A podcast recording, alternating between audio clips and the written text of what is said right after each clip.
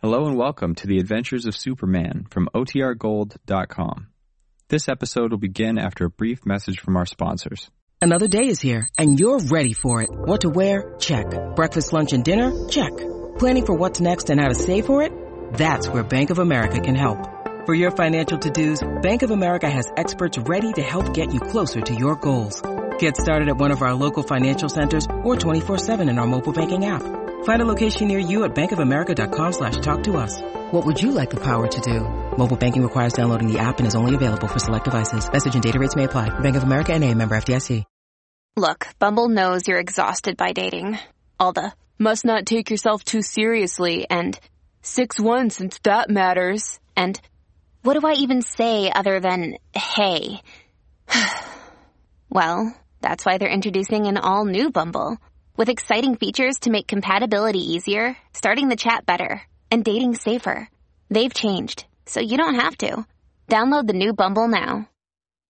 When you need mealtime inspiration, it's worth shopping Kroger, where you'll find over 30,000 mouth-watering choices that excite your inner foodie. And no matter what tasty choice you make, you'll enjoy our everyday low prices, plus extra ways to save, like digital coupons worth over $600 each week. You can also save up to $1 off per gallon at the pump with fuel points. More savings and more inspiring flavors make shopping Kroger worth it every time. Kroger, fresh for everyone. Fuel restrictions apply. presenting the transcription feature Superman. Guys, look! It's a plane! It's a plane! It's Superman!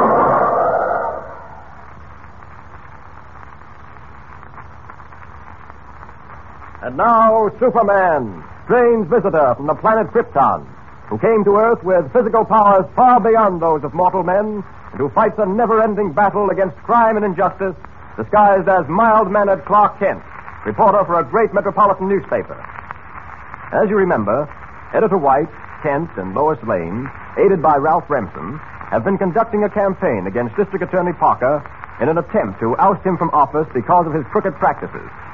They were repeatedly warned against continuing their campaign by an invisible man, strange and baffling ally of the crooked DA, who was successful in frightening the mayor into withholding his support, and, but for the miraculous intervention of Superman, would have sent White and Lois crashing to their death while driving to see the governor in the state capitol. As our story opens today, we find them in Editor White's office, where Kent makes an astounding announcement. Listen. I say I've solved the mystery. I know how the invisible man makes himself invisible. Yeah, I've had enough of this nonsense from you, Kent. Get out. You're fired. Wait a minute, Mr. White. Yes, Lois? Clark, did you mean what you said? Do you really know how the invisible man makes himself invisible? Well, I can do it myself. I don't believe it. You've got something there, Remsen. I don't believe it either. Kent, you'd have to be a Superman to solve a mystery like this one. well, you fired me, Mr. White, so I guess I'll have to break this story in another paper. Oh, no, Mr. Kent, please don't go. Show them you can do it. I I believe you. Oh, thank you, Jimmy. Now, but- wait a minute, Kent. If you can show us how it's done, if you can really make yourself invisible, you you can have your job back. Oh, gee, Mr. Kent, did you hear that? Oh, you'll be able to stay with us. You simply gotta do it now. Oh, I don't know, Jimmy. Kent, uh, I'll do better than that. I, I'll raise your salary. Well, that is an inducement. All right, it's a bet. Ridiculous. You'll never do it. You think not, Remsen? Well, I'll tell you what I'll do. I'll step outside and close the door. Now, when I knock at the door, Jimmy, you open it. And then see what happens. All right, Mr. Kent. Now, don't forget to open the door when I knock. Don't worry, I won't. Good. Now, I'll close the door. I don't see how I can possibly do Don't anything. worry, Miss Lane. He won't. Listen.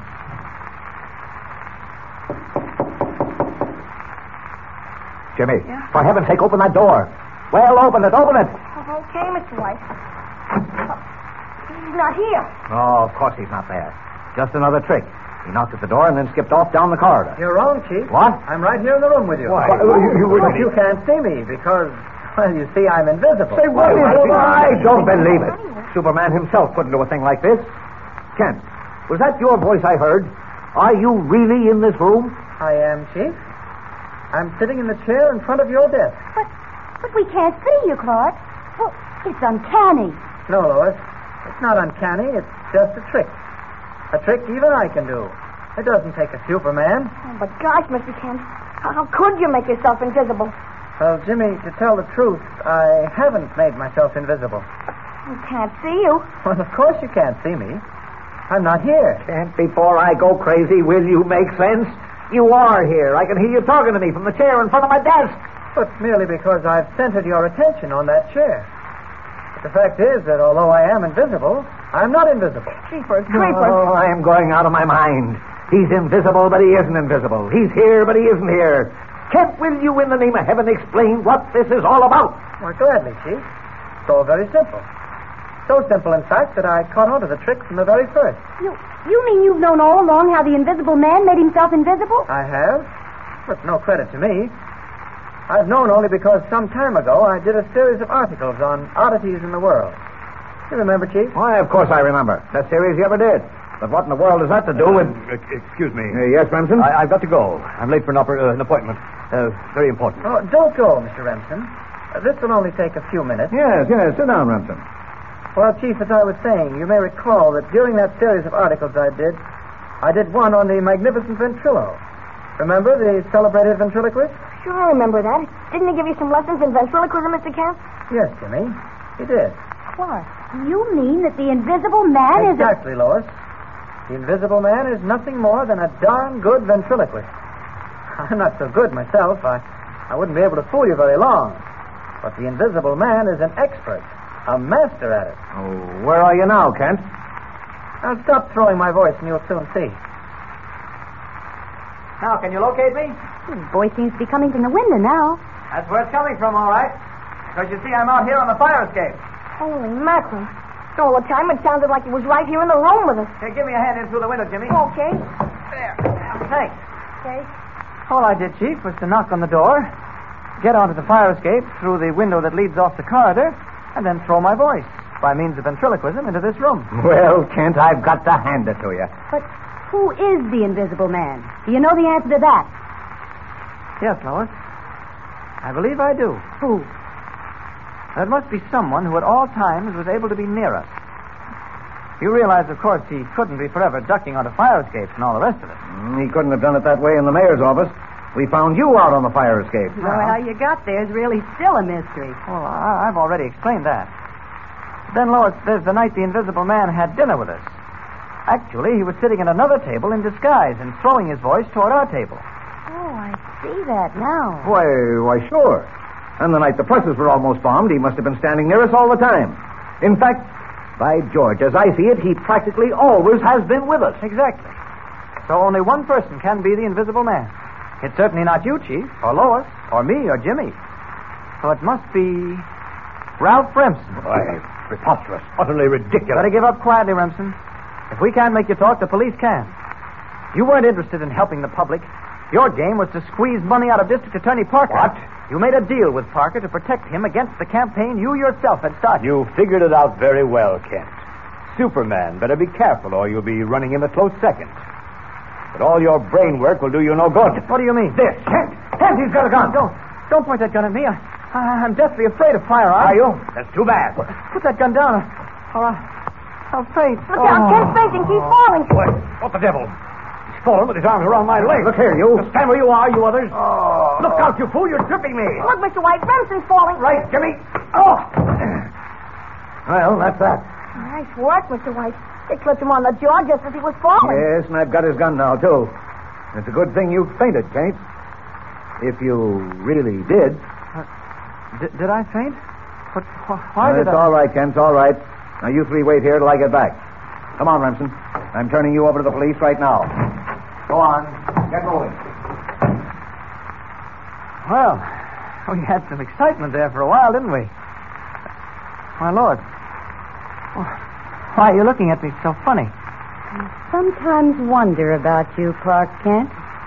Yes, I really do.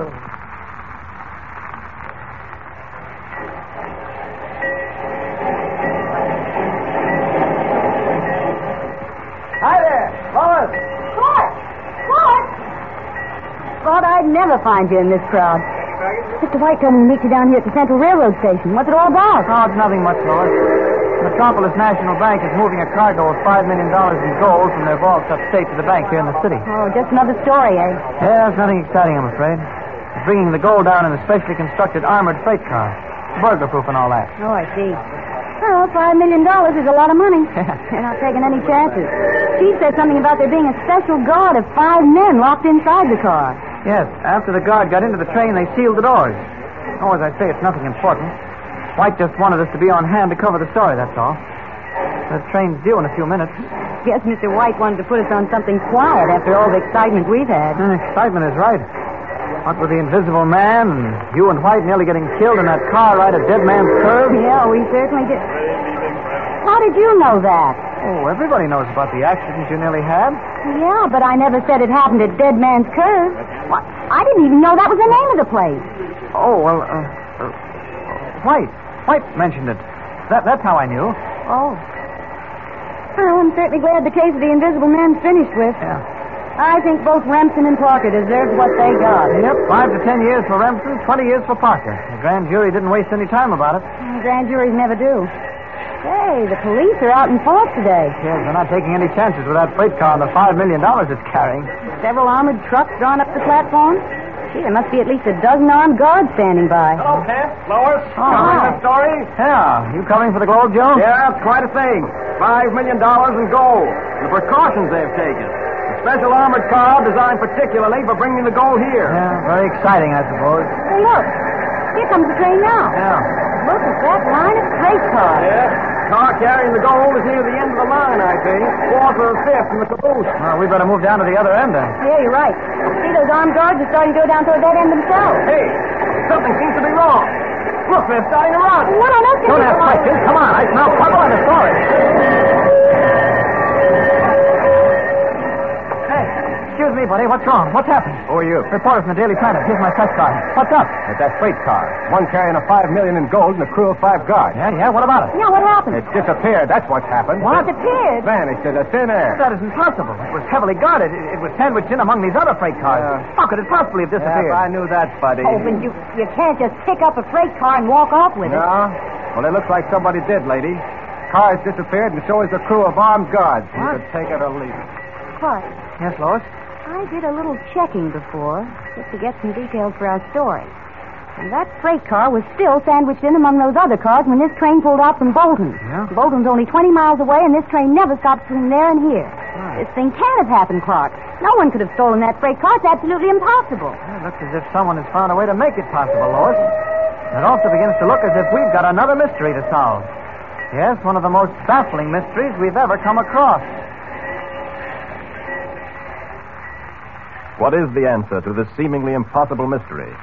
How could the special armored freight car, with a crew of five armed men, disappear into thin air? See if you can figure it out for yourself. And be sure to listen to the next episode of our mystifying new story with Superman. And remember, tune in the next thrilling installment of the transcription feature Superman. Up in the sky! Look! It's a plane! It's a plane! It's Superman!